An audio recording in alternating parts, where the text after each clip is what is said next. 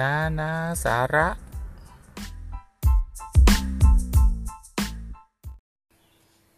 สวัสดีครับ กระทรวงแรงงานประกาศกฎหมายอาชีพช่างไฟฟ้าต้องมีบัตรประจำตัว เว็บไซต์ราชกิจจานุเบกษาก็ได้ประกาศ กระทรวงแรงงานเรื่องกำหนดสาขาอาชีพที่อาจจะเป็นอันตรายต่อ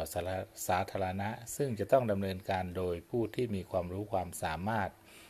โดยกำหนดให้สาขาช่างไฟฟ้า อิเล็กทรอนิกส์และคอมพิวเตอร์เป็นสาขา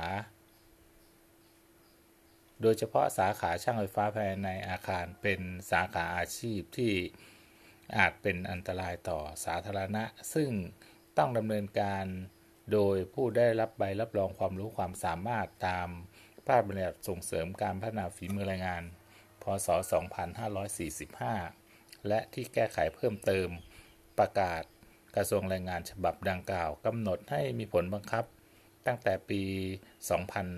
2559 มาแล้วนะครับ ทั้งนี้ช่างไฟฟ้าที่ฝ่าฝืน ไม่มีบัตรประจำตัวจะต้องมีความผิด ปรับไม่เกิน 5,000 บาท แล้วก็นายจ้างที่จ้างแรงงานที่ไม่มีบัตรประจำตัวช่างไฟฟ้า มีความผิด ปรับไม่เกิน 30,000 บาท ซึ่งก็กฎหมายฉบับนี้เนี่ย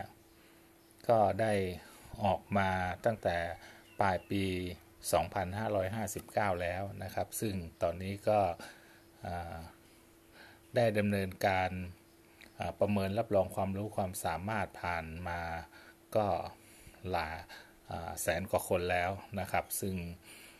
ก็มาดูกันนิดหนึ่งนะครับว่าคุณสมบัติหรือว่ากฎกติกาเงื่อนไขของ ระราชบัญญัติฉบับนี้เนี่ยนะครับเป็นอย่างไรบ้างนะครับ นักศึกษาที่จบปวช ปวส หรือปริญญาตรีช่างไฟฟ้า จะมีแค่คุณวุฒิทางการศึกษา รับรองว่าจบการศึกษาในระดับเท่านั้นเท่านั้น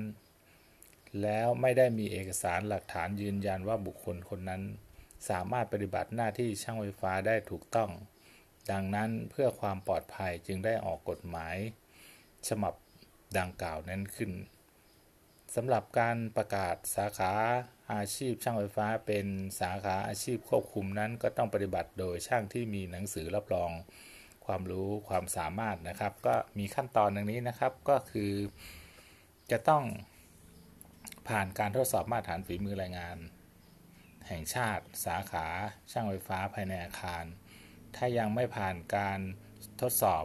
ก็ให้ติดต่อที่สถาบันพัฒนาฝีมือแรงงาน หรือ สำนักงานพัฒนาฝีมือแรงงานทั่วประเทศนะครับ ขั้นตอนที่ 2 ประเมินคุณวุฒิวุฒิการศึกษาประสบการณ์ หรือการอบรมสัมมนา ข้อที่ 3 ประเมินจากการสอบสัมภาษณ์ เกณฑ์การประเมินจะต้องได้คะแนนรวมไม่น้อยกว่า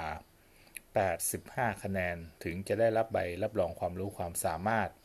ซึ่งคะแนนดังกล่าวนั้นก็ ได้มาจากผ่านการทดสอบมาตรฐานฝีมือแรงงานแห่งชาติสาขาช่างไฟฟ้าภายในอาคาร ถ้าผ่านแล้วก็จะได้คะแนน